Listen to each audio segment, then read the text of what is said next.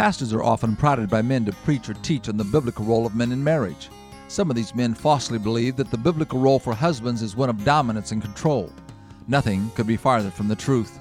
The husband's role as described in Ephesians 5 is that of a servant.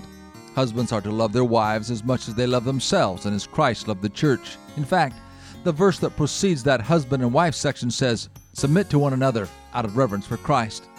Steve Farrar, in his book Point Man, describes the scene of a new sentry who was taking his duty as guard very seriously.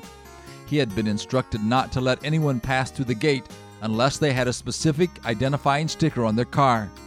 The first car to come through without a sticker was one carrying a general.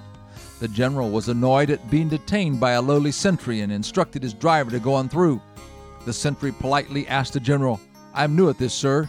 Who do I shoot first, you or the driver? Submission is for everyone. The rule applies across the board. Husbands and wives are to submit to one another out of respect for Christ. Couples are to cooperate with one another and respect each other's role in the marriage relationship. The biblical role of husband and wife is beautiful and workable. This is Bill Hostler with today's key to confident living.